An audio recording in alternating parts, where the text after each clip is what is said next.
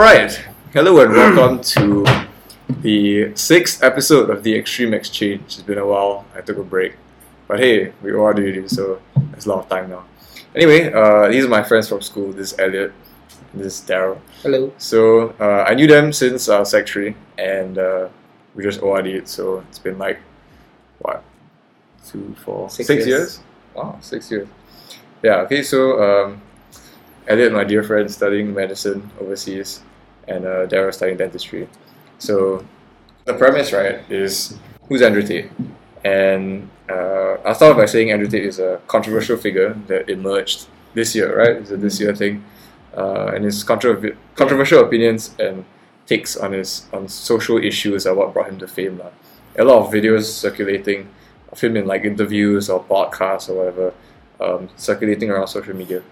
And this brought mostly bad attention, I think, but uh, and then of course there's good attention as well. Uh, so before this whole ordeal, he was a professional kickboxer, right, world champion. Uh, I say a pretty respectable career. yeah. So Three times. three times, yeah. So um, I preface this entire podcast by saying this. Okay, as with all controversial issues, it can get very heated and go out of control quite easily. Okay, so I'm gonna frame the entire discussion like this. Andrew Tate has takes on a lot of things. Okay, he talks about a lot of issues, and no one person is correct 100% of the time. Okay, do we agree on that? And no one person has a sizable following that is also completely wrong 100% of the time.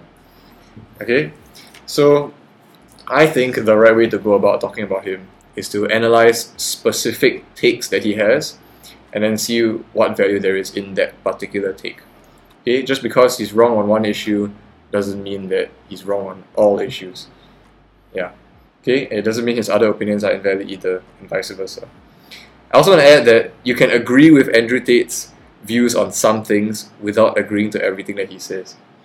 Okay, and then uh, which is a common mistake lah, that most people make. It's like, what, you support Andrew Tate? Ah, shit, that means you, you think you agree with every single thing that he said. Oh, and that's, that's terrible way of dealing with it. Yeah. And finally, for anyone watching, um, there's limited time on the podcast, okay? And there's an infinite number of things that Andrew Tate has said that we could cover. So if we don't cover something that you wanted to see, then uh, yeah, too bad. You can just ask me in the comments or whatever. All right. Uh, what, what do you believe about depression? Do you believe depression is a real thing? I believe that feeling depressed is real. I don't believe depression as a clinical disease is real, no. Really? Correct. You don't believe people can be clinically depressed? I think PTSD is very real. I've, unfortunately, I have some friends who suffer from that. Hmm. I know that feeling depressed is real. I believe that the number one power you have against these things are taking, trying to take control of your own mind and affecting your own life. I believe that it's not healthy to hand over all your power and believe that depression is an outside disease that you can't affect. I know that when I've had difficult periods in my life, and also many of my friends, like I've said, suffered from PTSD and been through terrible things. I've lived a very difficult life, and I know people who have. That the things that made them feel better is when they woke up and said, you know what, I'm not going to allow this to damage me anymore. I'm going to take responsibility. I'm going to get up and I'm going to fight this as hard as I can. And, I'm, and by the way, on that, I agree. So we right? agree. My favorite speech is the Rocky Balboa one. okay, so then we agree. The No, red no. one. No, we Here's did. where we don't agree. Piers. You don't. No, hang on. You you got to let me Sure. interject when I don't agree with you. Right. Where I don't agree with you is that there's no such thing as clinical depression. There absolutely is. Well- it's a proven scientific medical reality. There's a different argument about have we gone a bit too soft, right, in Yeah. schools and Yeah. all the rest of it. Absolutely. Yeah. Do I think some people moan and whine too much about their lot in life? Definitely. Okay. Are we a victimhood society? 100%. Okay. Is there such a thing as clinical depression? Absolutely. So some- and my argument is that if you actually bracket everybody who's not clinically depressed and doesn't have the genuine medical condition, then actually, if millions of people are deemed to have depression, the ones who really need the help don't get it. Well, That's that- my point. Well, that can that that I would agree with. You're right. I think it's certainly an overused term. But you don't, you don't accept there is such a thing as clinical depression. No, I don't, And that to me is a damaging view. Okay. Well, let me explain why. If someone comes to me and says I'm clinically depressed or I feel very very sad, I would say the first thing you need to do is stop accepting the identity of a clinically depressed person. Stop accepting you have no control over this. And what you need to do is stop identifying that way and let's work together to try and fight But against it. There isn't an eminent doctor in the world who would tell you there is no such thing as clinical think depression. who would not tell you that I think, some people I think it's Johann, simply beyond that. I think their control. Hari wrote a book saying exactly that, my friend. He's, but he's not an eminent doctor. No, but he, He's a I, journalist. I said depression wasn't real long ago and was attacked for it. Then Johann Hari wrote a book, which What's it got to do with Johann Hari? because he wrote a book proving me right. Most people, Johann Hari's a journalist. sure, and and my point is that a lot of people who are clinically depressed are suffering with something in their life, and if you fix the problem in their life, perhaps they won't feel depressed anymore. but- That's not a disease. Okay, you know what? You go first. Yeah, I'll go first. I got a lot to say. Yeah. Okay. So, okay, I like to start off by saying that I don't fully agree with Tate because I know I actually I have a lot of people close to me, like very close to me. I won't say who, but they suffer from depression. So I'm very aware that it is real.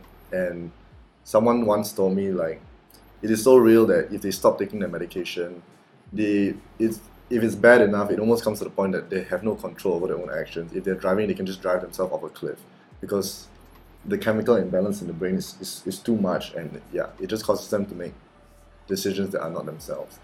So Andrew Tate saying that everyone who has depression can take control of their life is I mean it's a bunch of bullshit because not everyone can do it. They can't simply just work on themselves, get better and you know sometimes it's just a clinical illness. Where I think he's what he's trying to purport, which is positive, is that a lot of people I mean it, there's no solid st- statistic, but a lot of people claim that they're depressed, but they actually can be worked on. So not everyone, but some people can be, and that's why a lot of people emailed him saying, "Oh, they recovered." But you know, the example that he gave in another video was that one of someone emailed him and said, "I have depression," and he asked him to stop the meds and just go to the gym, work on themselves, and then get better, and they did. I don't think they actually had clinical depression because if they did, they, they can't simply just stop taking the meds and then get better. And yes, they said they went through all the withdrawal periods, but I mean, because I have people close to me that have gone through this, I, I know that it's not such a simple fix. But uh, yeah, but like the Piers guy said, in terms of people going soft and then blaming it on depression, and it actually comes comes to the point that like I have some people who have friends that actually use their depression and all these like illnesses as part of their personality to like make themselves seem more interesting. I know it sounds ridiculous, but it actually is like a thing. Then those kind of and they convince themselves that they are depressed and they have things to be said about. That is that is what he's trying to say is bullshit and can be fixed. And and if you think about it, right? I mean, this is just my own brainstorming, but like compared from last time to now, there are so many new medical like developments, discoveries that prolong health and prolong life. Standard of living has obviously gone up since like olden days, but yet there are so many more people that are depressed.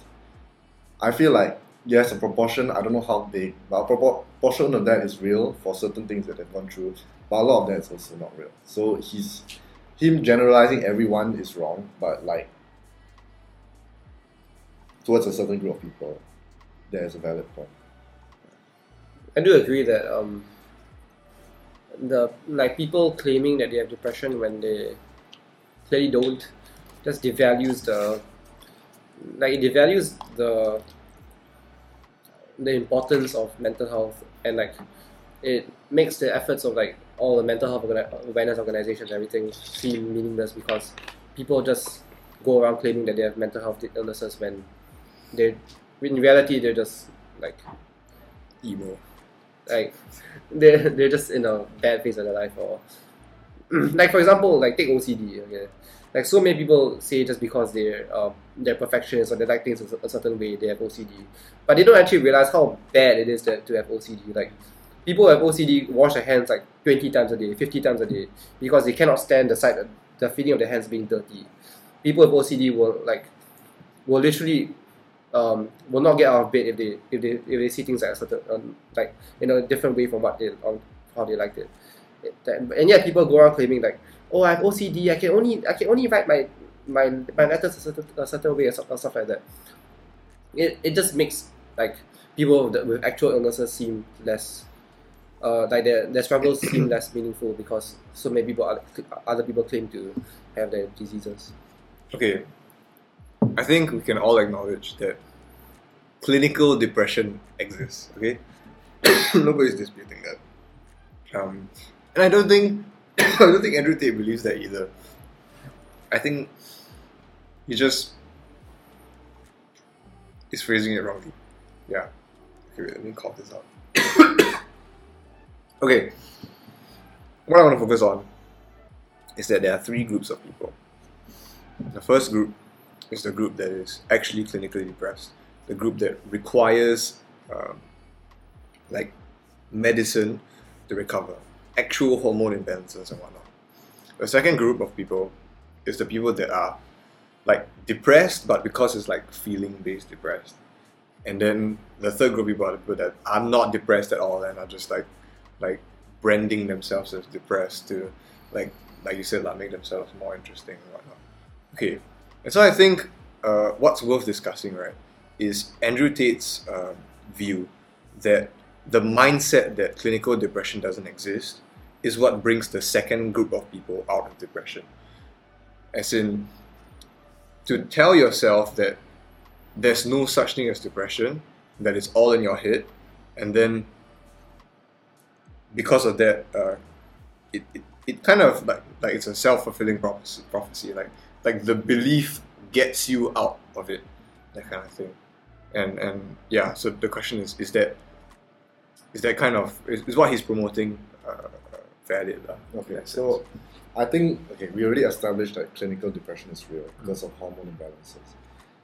The, being feeling depressed is different because if I'm correct, the definition for that is like if you go two or more weeks without being able to function properly because you're sad or whatever, that is considered feeling depressed. You are depressed.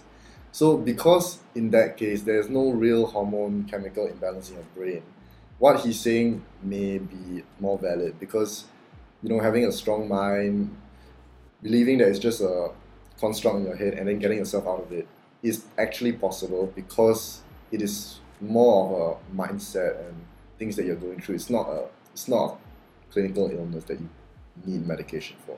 So for that second group of people, I think yes, what he's saying is correct. So if he left out the part that clinical depression Doesn't does not exist, then yeah, it would hold a lot more. I feel like, I feel like what we're missing here is that depression has different levels also. And just because you don't take medicine doesn't mean that it's not clinical. Uh, Mm. Like, uh, psychological intervention is still a form of therapy, which is, Yeah. in a way, medicine. That's what psychi- psychiatry, the field of psychiatry is. So, that, just because you, you don't take um, antidepressants or stuff like that doesn't mean that your form of, de- like, that doesn't mean that your depression isn't as valid as someone who is taking antidepressants. Mm. Okay, but I guess it. You would you say that it it's uh it's more in your hands, in that sense, like like it's it's more it's more controllable for yourself. I mean, I feel like okay. I've never gone been to therapy because I, so I wouldn't know. But from, from what I know is that like what uh, what th- uh, therapy teaches you is how is methods to help you control certain things. So it's more like someone guides you to be in control of yourself. So I guess yes and no. Mm. Okay. Yeah, because I mean, I I I can kind of see why people would think that the mind kind of like the like the In a way, Andrew Tate is playing the role of the guide in this sense, Mm. but he's in a much less active formula. But he's like what he's doing is also like just literally telling you how to get out of your funk, which is which is sort of what our therapists would do in that they will give you um, like certain like thought patterns which help you to break out of this cycle of depressive thoughts and um, self-defeating um, yeah thinking Then what do you think of the, the, the, the thought pattern method of like assuming it doesn't exist? Like just telling yourself, I'm not depressed and like yeah. I feel like if it works, it works now. Or or ultimately, it's just like Mm. if, if I it feel gets like you out, it it's, you it's up to the individual to know Yeah. himself because you know if the individual goes to a therapist and tells the therapist that he's depressed and he's gone through this and that and this, the therapist doesn't know what the individual is thinking as well as the individual knows himself.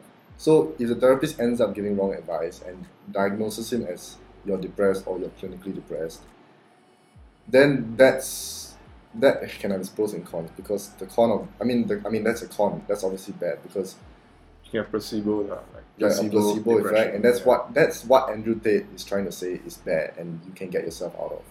Mm. Yeah. Yeah, I think the only drawback for me is is the Piers Morgan's point on the fact that uh, people who are actually clinically depressed uh, would just be like, what, what, like, bro.